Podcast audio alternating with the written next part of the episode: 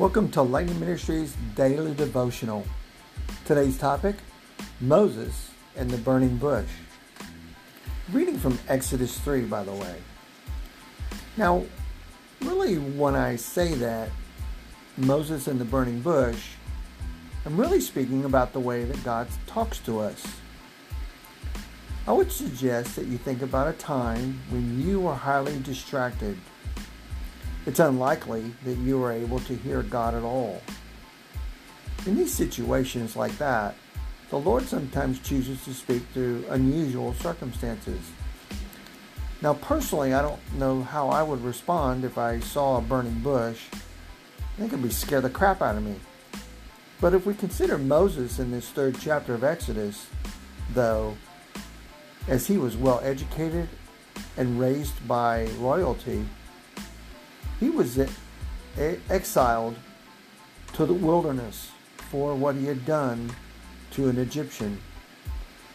Now, realize that Moses was no doubt surprised by such a turn of events and preoccupied by pride, fear, and maybe even disappointment.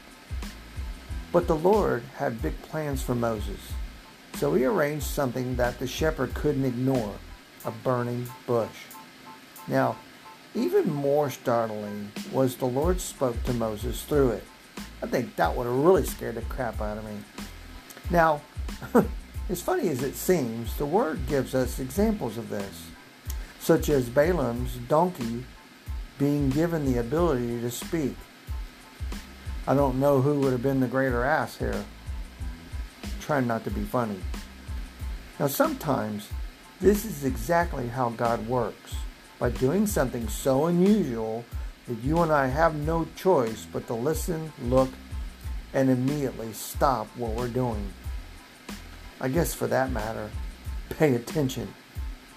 It is helpful, though, to recognize that the Lord is in every circumstance in our lives, from the wild to the unexpected, to the simple and even the ordinary. By spending time in the Word and in prayer, you and I can and will get better and better at perceiving and understanding God Himself.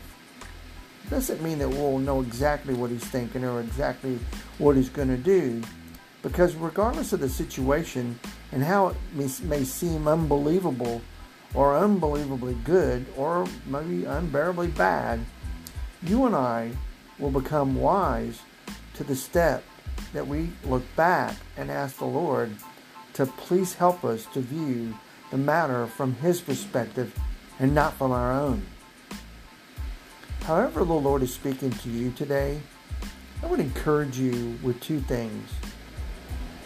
When you have a relationship with the Lord, which is really what He truly wants, then nothing else that you do, try, think, or say will matter to Him but what you are giving back in an unconditional relationship to Him.